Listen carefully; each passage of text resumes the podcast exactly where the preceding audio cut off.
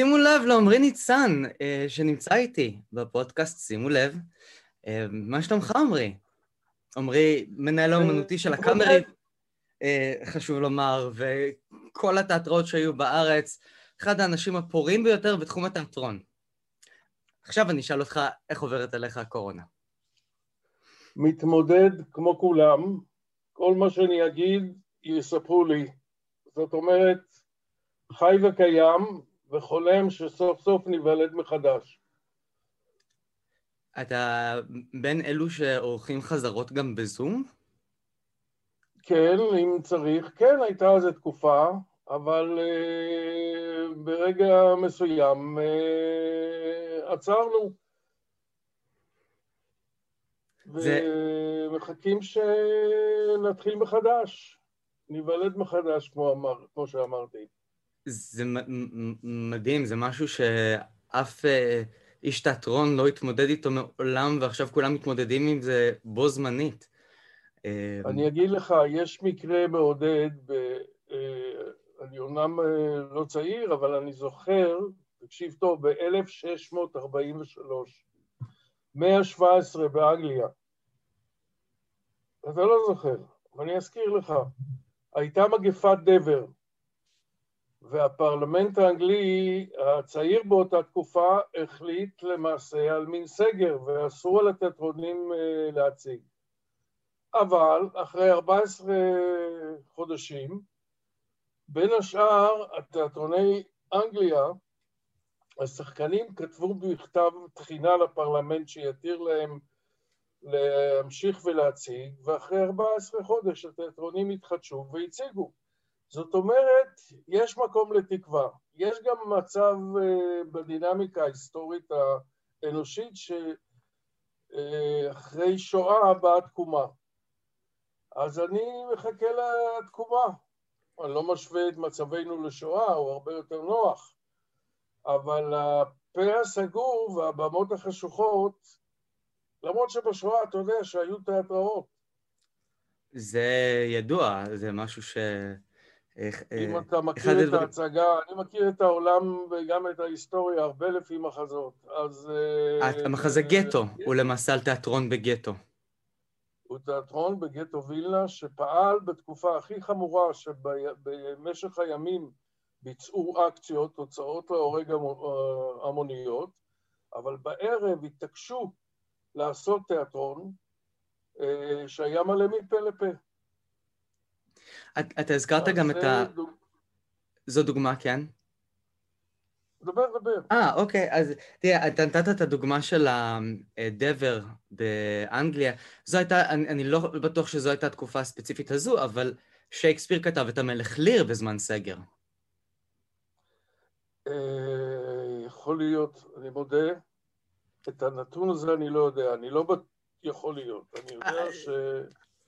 אה, היו כמה פעמים שהיו סגרים בתיאטרון האנגלי, כולל אחרי השריפה הגדולה.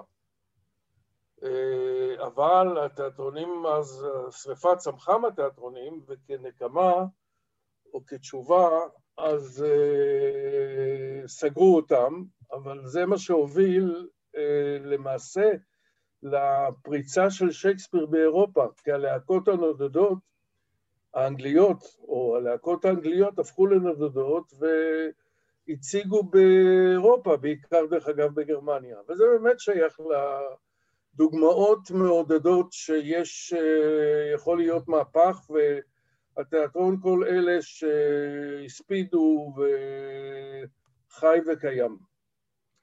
אז כל ב... אלה שהספידו כבר שוכבים עמוק בקברים, אה, והתיאטרון חי בשר ודם אה, על הבמות, וזה מה שיהיה, אני מאמין.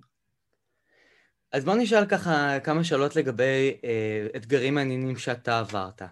הייתי שמח לדעת למשל מה היה הקאסט הכי קטן שעבדת איתו. אה, יהודים רעים, מחזה אה, של מחזאי יהודי אמריקאי בשם ג'שוע ארמון, שעם ארבעה משתתפים, מי ששיחק שם היה אולה שור, וכן, אודי רוטשילד, דנה מיינראט ודן שפירא נכון. במקביל סגל החמוד. וגיליתי איזה תענוג זה לעבוד עם כס קטן. זו הייתה חוויה בלתי נשכחת. אמרתי, למה אתם מגלים לי את זה עכשיו? הייתי עושה הצגות הרבה יותר אינטימיות בעבר, אבל אה, הטילו עליי ולקחתי על עצמי אה, ליהוקים יותר גדולים ויותר... אה, אבל אין כמו בסוף נפגשים אחד לאחד. מאוד נהניתי מההצגה הזאת. יהודים רעים. מהעבודה עליהם.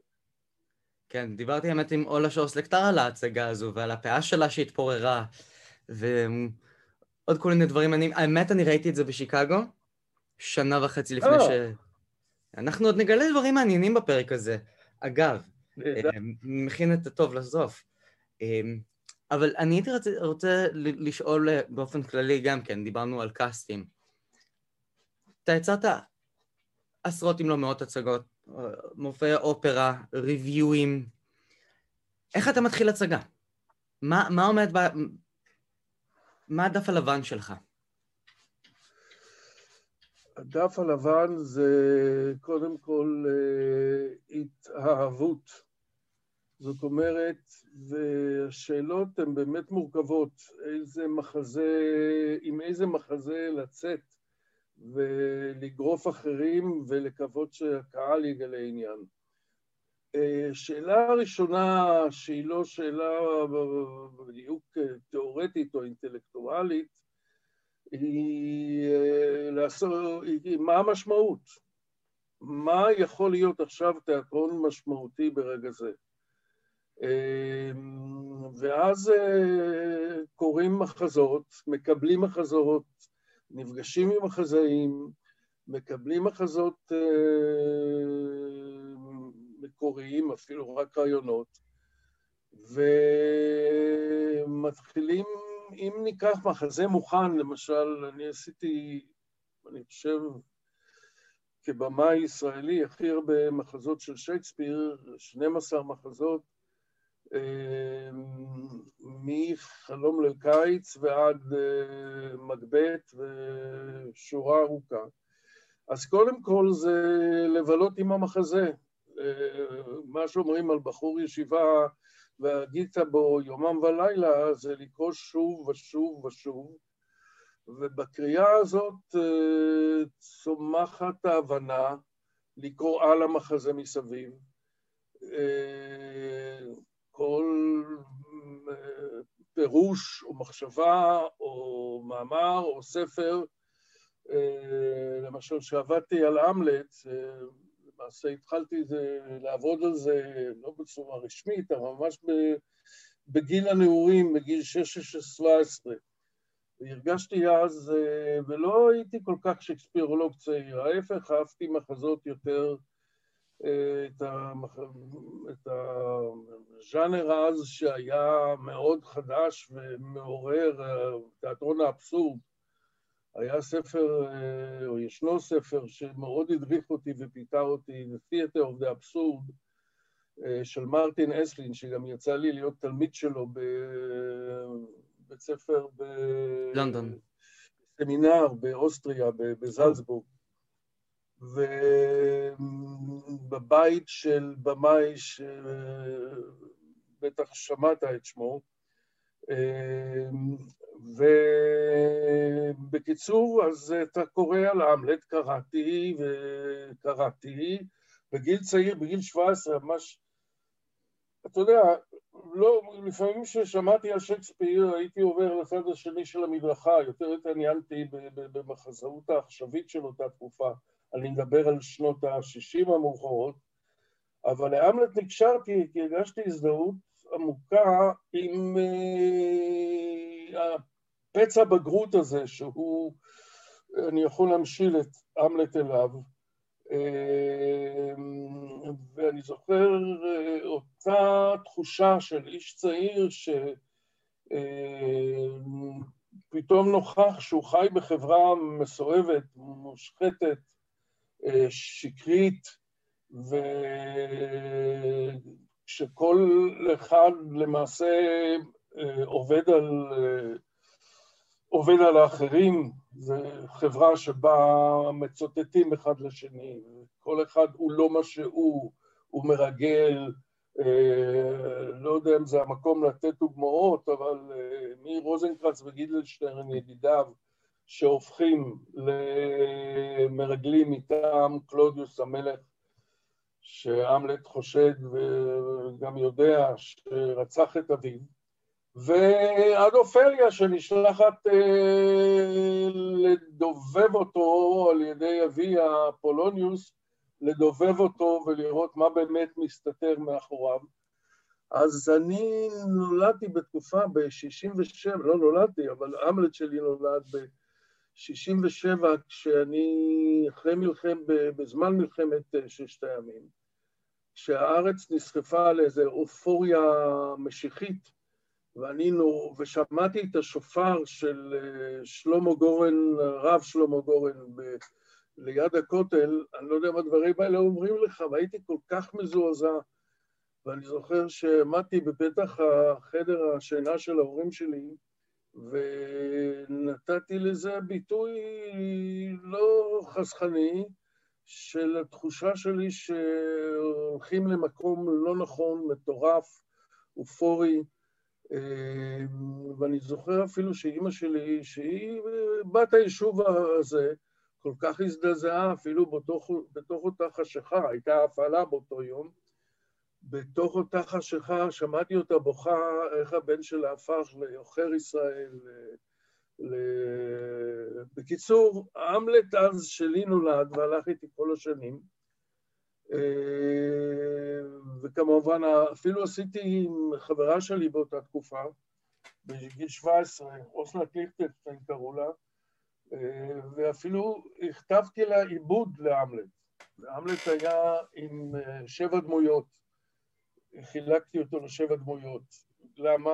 שאלתי את עצמי, אחר כך גיליתי את זה בספרו של טי.אס. אליוט, שחשב שהמלט הוא מחזה לא טוב, כי המלט אה, הוא אה, מורכב מיותר מדי אלמנטים, הפסיכולוגי, הפוליטי וכך הלאה. הפילוסופי, השירי. אבל זה עובר טוב, הקרקס שנכנס באמצע, הגולגולות, יש בזה את, את, את המרכיבים ש, שעושים את הרכבת הרים הזו למה שהיא. אגב, אתה מדבר על ההכתבה שלך, שאתה הכתבת את העיבוד שלך, איפה זה פגש אותך בתרגום של דורי פרנס? לא, לא, אתה מדבר על התרגום של... של דן אלמגור, סליחה. נכון, אני... דן אלמגור עדכן את טד כרמי. תשמע, המסע... קודם כל מצאתי את המלט, הלכתי לבית צבי, ראיתי בחור מוכשר בהצגה, אני זוכר, בריטניקוס של רסין, והתחלתי לעמעם לאט לאט לעצמי,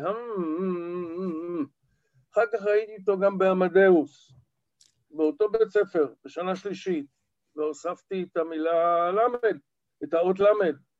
והתחלתי להלעל את אה, המלב, ואז כשנפגשנו, איתי טירן ואני, הייתי המנהל האמנותי של הקאמרי, איתי היה אותו סטודנט שאני משבח, וסיפרתי לו על האפשרות, ושעושים את המלט, שיש לך המלט, אז מצאנו את המלט, אז יש סיבה לעשות אותו.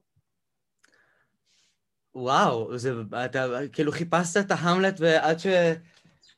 עד שבסופו של דבר, אה, אחרי שנים אתה מצאת אותו, זה, זה היסטרי. כן, יש. אה, חלומות שמבעבעים ומקננים יותר נכון. תראה, להיות אה, במאי זה... הוא עשה גם את עד ראייה קודם, לא?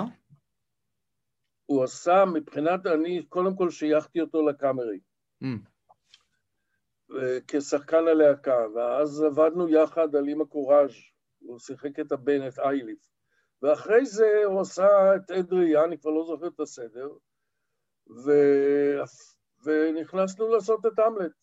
ואז עשינו לא מעט תפקידים יחד, עד אה, למעשה מפיסטו, התפקיד האחרון שלו בארץ, כשחקן. בכלל, כשאתה מדבר על שחקנים, יש לך איזה דרך מיוחדת שאת עובדת בה עם שחקנים. כך, כך שמעתי. כן, תשמע, קודם כל אני אוהב שחקנים. אחת הדברים מה שנקרא, אוהב ומעריץ שחקנים. אני מעריץ את האומץ שלהם לעלות על במה ולחיות שעתיים דמות אחרת וליצור יחסים, מה שנקרא... בכלל, אמלט התחיל אצלי, שאלת על שחקנים, אז אני אשאר בתחום הזה. למעשה הם פרטנרים. אתה יודע, יש הגדרה של במאי של פיטר ברוק שמאוד הזדהיתי איתה.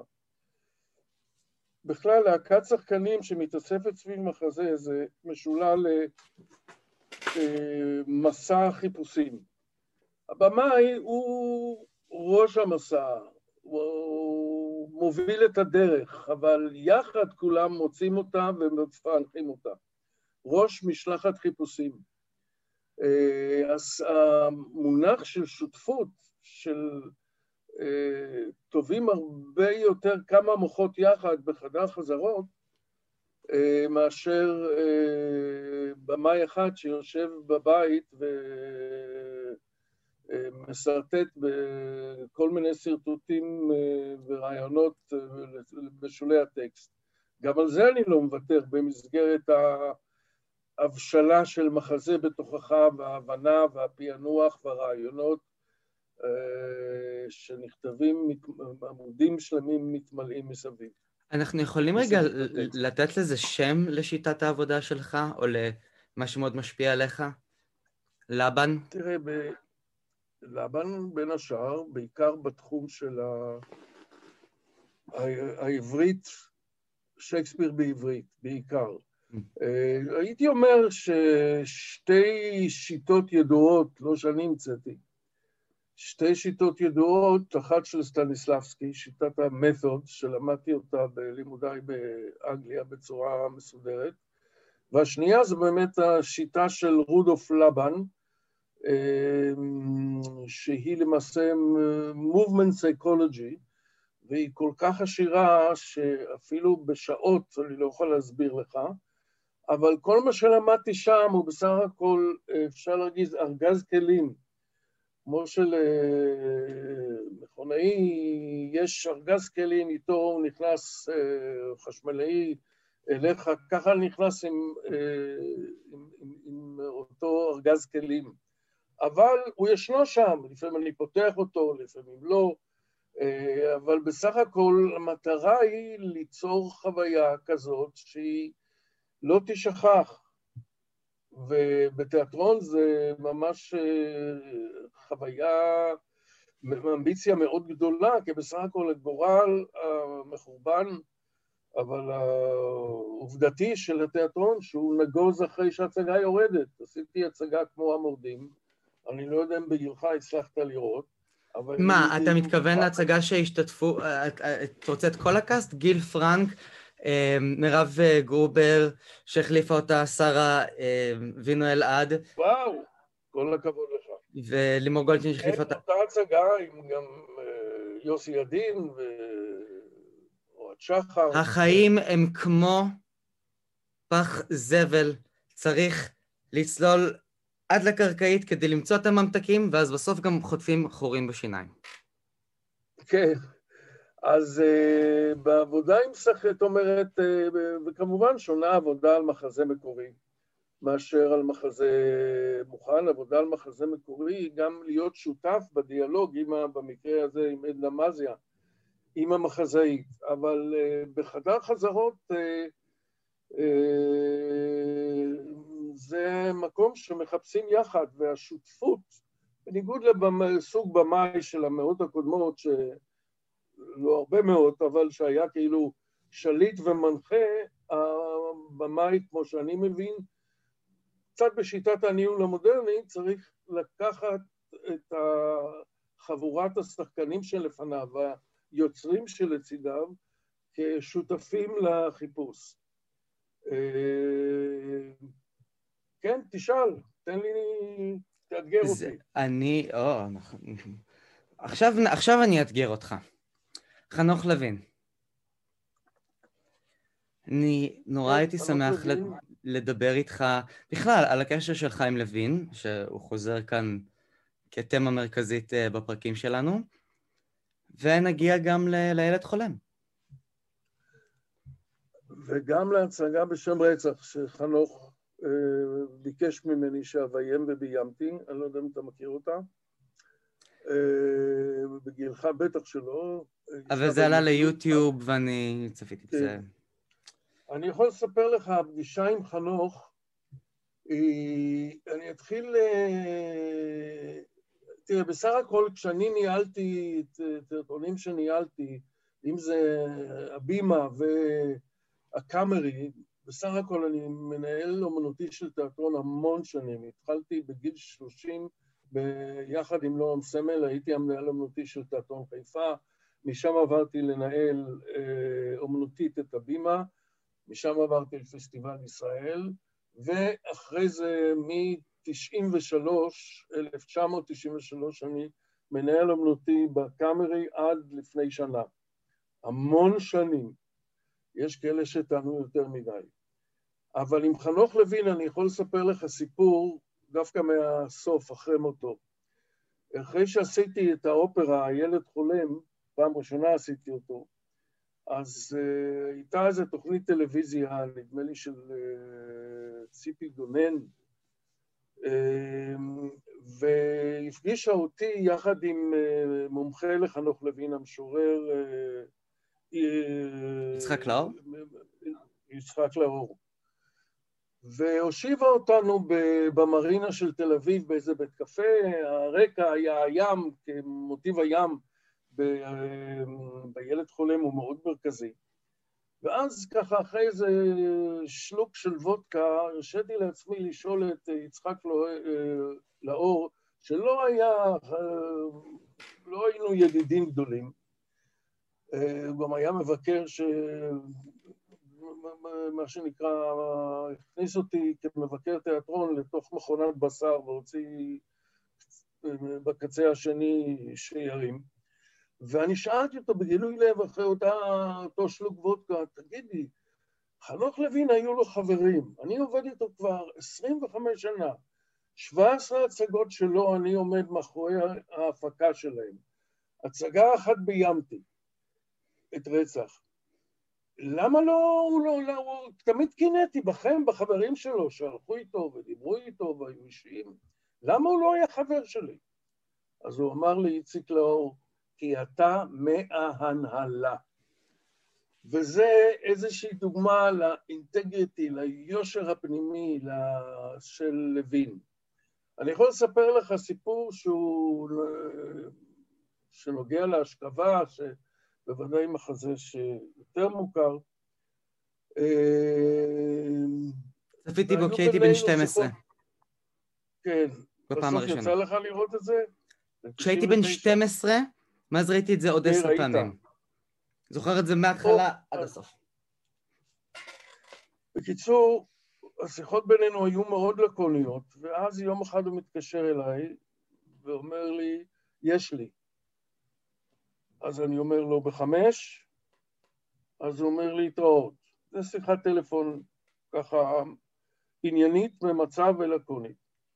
אני דופק בדלת חדרו ברחוב אליוט, על דלת דירתו, פותח לי, מכניס אותי לחדר העבודה המאוד צנוע שלו, היה שם מחשב ושולחן תלמיד כמעט, ואומר לי, יש לי מחזה חדש, ידעתי כבר שחנוך חולה. אבל זה היה בראשית המחלה, אבל הוא לא הסתיר מאף אחד. ואני, הוא נותן לי, מגיש לי טקסט, ואני רואה את uh, כותרת המחזה, וכתוב עליו השכבה. ואני אומר לו, חנוך, זה שם מאוד תובעני. ותשובתו הייתה, כשמו כן הוא. הלכתי, אני זוכר שכמובן מאוד רציתי לקרוא, אבל חנוך, אתה לא תאמין שהיה כבר אז מחזאי מהולל מעורר ויכוחים כמובן, אבל מהולל ומכובד, המשורר הגדול של התיאטרון העברי. וכשאני מחזיק את הטקסט בדרך הביתה, אז הוא אומר לי, תקרא, תקרא, ואז אני אומר לו, בטח שנקרא. ואז בילפתי איזה בלוף כזה לבן ורציתי לקחת את הזמן לקרוא בשיקול דעת, אתה יודע, זה החלטות שכבדות משקל בתור מנהל אמנותי. אמרתי לו, תראה, אני עסוק היום, ומחר יש לי איזה יום עסוק, תן לי כמה ימים. ירדתי מהפגישה, נכנסתי לאוטו שלי, אה, הדלקתי את האור, ובשעה קראתי את המחזה, והרמתי לו טלפון, ואמרתי לו, חנוך, העין האחת בוכה והשנייה צוחקת. זו שורה מהמלט. וכמובן קראתי את זה בריגוש גדול, ידעתי שיש בידי מחזה גדול. למחרת כבר הייתה ישיבה בקאמרי, כמובן שיתפתי מיד את עמיתי, שותפי נועם סמל, הייתה ישיבה בקאמרי והתחלנו להפיק את המחזה, זאת אומרת במהירות שיא, גם כדי עוד לתפוס את חנוך ב... ביכולת הבימוי שלו, כשהמחלה עוד לא כובשת אותו ו... ו... ו... ההצגה ש... עד היום רצה. הקאסט כבר התחלף ו... כן, עד היום רצה, מח... מחזאי מת, אבל חי. אבל חי.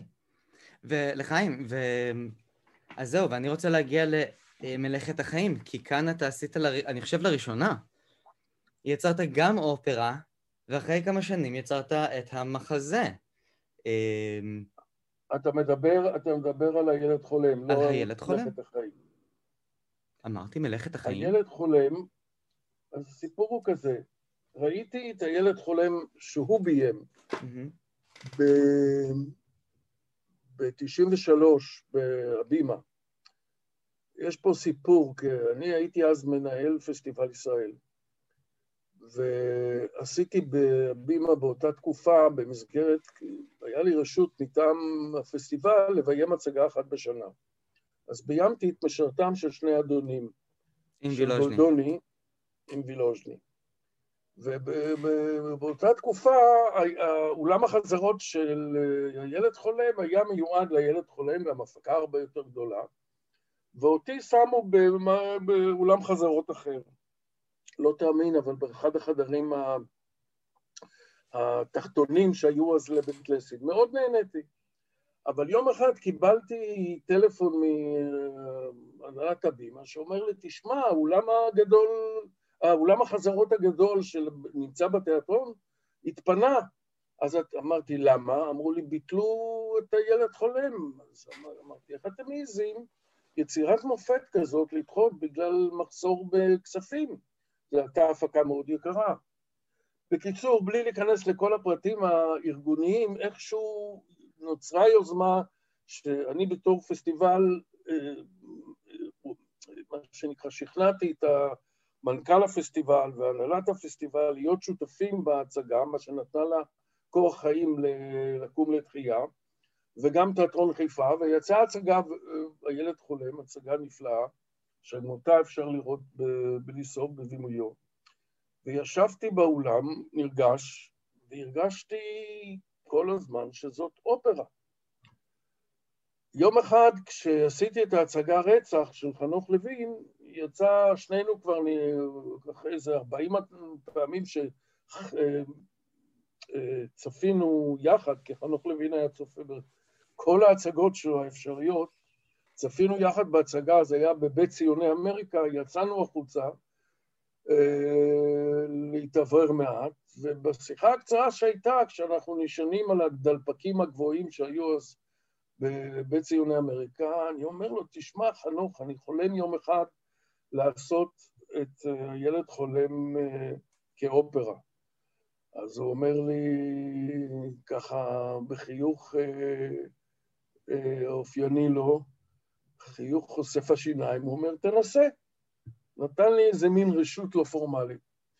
ואחר כך עם האופרה הישראלית, יחד עם גיל שוחט המלחין וחנה מוניץ שעמדה בראש האופרה, כל הדעות הצטברו ש...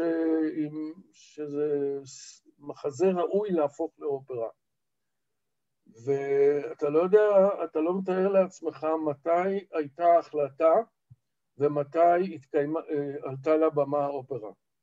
ההחלטה הייתה, בוא נגיד, הזמנת המוזיקה מטעמו של המלחין גיל שוחט, מטעם האופרה התרחשה ב-2001. 2001. זה בדיוק שעלה מסע לתום האלף, האופרה הקודמת שלהם בעברית. אני אומר, החוזה של גיל שוחט נכתב ב-2001, האופרה עלתה, כך זה לקח להכין אותה מוזיקלית ובימתית ב-2010. תשע שנות הריון. כמובן, צריך לכתוב אופרה, זה דבר, לדבר על גיל שוחט, המלחין הנפלא. אז אה, כמובן שאני, חבל שחנוך לא ראה, אבל אחרי זה, איכשהו יצאתי מהאופרה הזאת בהרגשה שהמחזה הוא בלתי נדלה, שיש עוד דברים לגלות בו. והאופרה הייתה כל כך גדולה. תפאורן אוסטרי, אמריקאי, יוצא מן הכלל, והכילה אולי 300 משתתפים, כולל תזמורת סימפונית של 80 אנשים. וכולל אותי. היי, היי, מה עשית שם? אה, אני הייתי אחד מהשומרים, אה, נסעתי איתכם לוויסבאדן. אוי, סליחה על ההנחות הסנטימנטליות, אבל אתה מפתיע אותי. כן, אז הייתה הצגה, אבל הרגשתי שבתוך המהומה הזאת, המילים צריכות לעבור, סליחה, יותר אה, לנפש, יותר להישמע. וחשבתי דווקא הפוך מהכיוון שחנוך ביים, שהיה בימוי אופראי ב-93, וכמובן ההצגה שעשינו יחד. ובקיצור, אה, הרגשתי שיש לי עוד מה לגלות בזה, ואני רוצה שהקהל יקשיב לשירה התיאטרונית המופלאה הזאת. אז אה, אה, עשיתי את זה אחרת. שקט יותר, מרוכז יותר, אינטימי יותר, ומעניין שהביקורות בשני המקומות, יצאה ביקורת שלדעתים לא, לא, לא זיהו את זה, אבל ב, על האופרה הייתה כותרת בביקורת הילד ענק. ואחרי אה, שמונה שנים אחרי האופרה, הייתה על ההצגה כותרת הביקורת הייתה ילד ענק. אז אה, זו החוויה שעברתי עם המחזה המופלא הזה, שמאוד, כמו שאתה מבין, הכל מתחיל מאהבה. מאהבה, שאלת אותי שאלה ראשונה ולא עניתי לך כראוי. היצר היוצר של במאי זה ה vision, וגם, אני אגיד לך, חוסר האונים, אני לא יכול לכתוב, אני לא יכול לשחק. אומרת, אני יכול, אבל אני, במאי הוא במידה רבה, בלי להמעיט בחשיבותו, במאי מבצע. אבל אה, אם לדבר על לוין, שהיה בחזאי מאוד דבק בכל מילה שלו, אני זוכר שיום אחד העיק עליי משהו, התחלתי לפחד מהצגה רצח. לא, מחזה חריף פוליטית מאוד. וזה היה בתקופה של הפיגועים. בתקופת האינתיפאדה. ויום אחד ישבנו שם ימים לפני הפתיחה, אנחנו עושים חזרות אחרונות בבית ציוני אמריקה, על הבמה עם תאורה, בין השאר השתתפו שם אה, מכרם חורי, ובין השאר אה, אלון אופיר, שחקנים נפלאים. נורמן ניסה? סליחה? אני חושב שיש שם נורמן איסה בגרסה של אבי היקר שתעמוד על קברי. נכון, נכון, כמובן, וארז שפריר, ו... בקיצור, אה, פתאום אנחנו בתוך החזרות שומעים על פיגוע. אה, זה היה בשוק מחנה יהודה, ואנחנו עומדים תמהים, מה נעשה? האם נצליח את ההצגה הזאת, הכל כך אה, פוליטית חריפה, אז התלבטנו מאוד, אני טלפנתי לחנוך, כדרכנו, מתי? בחמש, רחוב ג'ורג', ג'ורג' אליוט, ואני מתחיל להגיד לו, אולי, אולי נעשה את זה קצת יותר אבסטרקטי, לא בין חיילים ישראלים וכך הלאה. Uh, כמובן שהוא חייך אליי בחיוך רחום, מבין, ועברנו לנושא הבא, אני התביישתי אפילו להשלים את המשפט, אבל אז uh, אני זוכר שיום אחד אחר שבאתי אליו, והוא פתח את הדלת, בין רגליו עמד ה... מי שנדמה לי קראו לו אחי גזר, היום הוא נקרא אלכסנדר, היה אז תינוק בן שנתיים, והוא אומר לי, חנוך אומר לי, אתה רוצה גזר. קיצורים? כן. גזר, תודה. אתה רוצה קיצורים? כמה שאתה רוצה. והיה מבחינה זו, עם כל הקנאות שלו לטקסט שלו, יום אחד אפילו שינה לי, הוסיף לי שורה, שזה למחזה חתום, זה דבר שלא ייאמן, זה היה דבר שקשור לפרט של המחזה, למה החיילים הישראלים אה, פוגעים בצורה כל כך אחוזת, אה,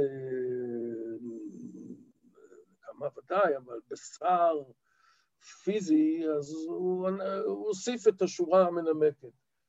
אה, שני חיילים משלנו, אה, עכשיו הגיע תורו. זה לא נכנס למחזה המודפס, אבל זה מצוי בהקלטה הקיימת. אבל עם חנוך היו... אה, תשמע... תשמע, אתה. אתה מתאר לי פה איזושהי סיטואציה שהיא מאוד טעונה פוליטית ומאוד... היא יוצאת דופן, אך עם זאת, מה, מה זה לעומת דיונים אחרים שהיו אצלכם בקאמרי? כמו הפעם ההיא בהצגה היה או לא היה, שהמסך האחורי לא עבד, ואתם הייתם צריכים להחליט האם כן שולחים את הקהל הביתה או כן יש הצגה. מה החלטנו? אני לא זוכר. גם אני לא. אתה זוכר שזה היה? טוב. תמיד, אה, אני לא... היה או לא היה שכתבה עדנה מזיה, שהיה לה את הסיפור uh, משל עצמה, uh, זה היה עולם אחר, זה היה מחזה של, uh, במרכזו זה סיפור אהבה בין חנה רובינה לאלכסנדר פן. Uh, והסיפור האהבה הזה בתוך התקופה, גם החדירה אל תוך התרבות הישראלית, כי הופיעו שם שלונסקי ו... ויאליק. אלכסנדר פן כמובן, בדיוק. אז אה, הייתה גם לעינה וגם לי חוויה גם רבת שנים. אה, אני שאלתי... סליחה? אה, אני, אני שאלתי פשוט לגבי, התק... לגבי התקלות uh, שהיו בעתיד, והתכוונתי לזה שאתם עברתם uh, כאלו תקופות קשות בתיאטרון, עם רצח ותקופות הפיגועים וכדומה, שהדברים הטכניים האלה שהגיעו בעתיד, זה משהו ש... הרבה יותר קל. כנראה. כן, אני לא זוכר שביטלנו הצגה בגלל מסך, זה לא ייתכן, זה לא בסטנדרט, הצגה צריכה להתקיים, ואני מניח שאיכשהו התגברנו, אני לא זוכר את המקרה. אני לא זוכר את המקרה. זוכר את המקרה אבל... שרן מור היה רשום לשתי הצגות באותו ערב? לא זוכר.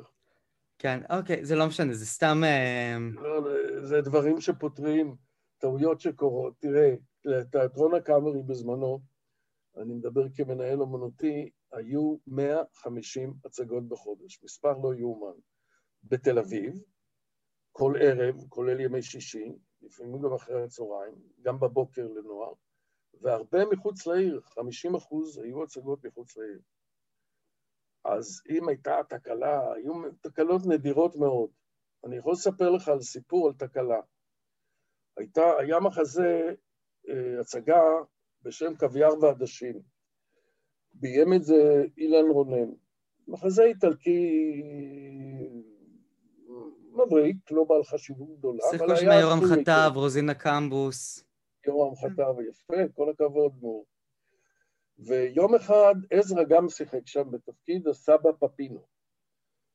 ויום אחד הייתה הצגה, הצגת נוער, אני חושב, בבוקר, ועזרא לא מגיע. אז מתברר שעזרא דגן היה בטעות, השחקן המסור והמדויק הזה עשה טעות בלוח וקבע לו בהופעה ברחובות של המופע הפרטי שלו. מטלפנים לעזרא, הוא לא יכול להגיע, יש לו הצגה, מה עושים? לא מבטלים את ההצגה. אז נשאלת השאלה, מה עושים? ואז אני יורד מחדר המנהל האמנותי למטה לחדרי הלבשה, ופוגש את כל החבורה, את השחקנים, ביניהם יורם חטב, שלמה וישינסקי, ענת וקסמן, אה, חזקי, יצחק חזקיה, ומתייעצים איך פותרים את זה. ואז וישינסקי מסתכל אליי בעיני תכלת ממזריות ואומר לי, למה לא אתה? אני אומר לו, אני? איך אני יכול? אני, ארוס לכם את ההצגה, אני לא יודע את הטקסט, אני לא יודע את, ה, את המהלכים, אני לא יודע מי זה סצנה, על מה אתם מדברים? אז כולם מסתכלים עליי בעיניים תמות אבל מרושעות, במובן החיובי, תציל את ההצגה. ואז התפקיד שלי כ... איך לקרוא לזה, כנאמן לתיאטרון ולמציל משבר, זה תפקידי. אמרתי, אוקיי. ואז אה, איכשהו באופן מפתיע רצו, כדי לתפוס את המילה, רצו המלבישות והביאו לי את תלבושת של עזרא. עכשיו, אני איש ומשקל, אב כרס, ועזרא הוא דמות חטובה וגם אה, קומה מאוד צנועה. אבל באופן מפליא, הפיג'מה של הסבא פפינו עלתה עליי נפלא, וכך הלאה. והמזל היה שהתפקיד היה מובל על ידי שחקן אחר על כיסא גלגלים. אז נכנסתי לבמה, הוכנסתי לבמה, והתחלתי לנוע כמו שנעים, ואני ראיתי את העיניים הבורקות של כל השחקנים, ומאוד אה, כמובן נבוכותי, אבל מילאתי את תפקידי ככל האפשר. אחרי כמה דקות עזרא שטס כל עוד נפשו בו מרחובות, אה, עבר מאחורי הקלעים, מאחורי התפאורה, ולחש לי כל מיני דברים לעשות. בסוף המערכה הראשונה, אה, יצאתי החוצה ומיד השלתי את הבגדים ו... אה, והחזרתי את התפקיד למקור. הבעיה הייתה איך להפוך את עזרא לעומרי.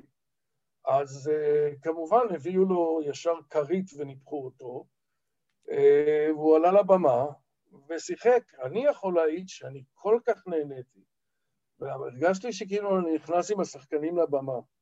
אמרתי לעזרא, אמרתי, ואני אומר לך, כל כך נהניתי, והם כל כך נהנים על הבמה, אז אמרתי, למה הם מקטרים כל הזמן? אז זה סיפור צדדי על תקרית בתיאטרון ואיך פותרים אותה. אז יש לנו כבר כיוון חדש לעונה הבאה של חזרות. נציע את זה, לשלוח את יבגניה דודינה לבמה באמצע הצגה, או שאתה עוד לא ראית את הסדרה? ראיתי, ראיתי, ראיתי, אה. ואהבתי אותה, ו... אני לא מוכר להם כלום, אני סתם צחקתי על זה. כן. טוב, אמ, בכל. מקרה, עמרי, תודה רבה על השיחה שהייתה לנו. אה, זה היה ממש מרתק, ולי מאוד מעניין לדבר איתך. גם לי, וטוב, נקווה לטוב. נקווה לטוב.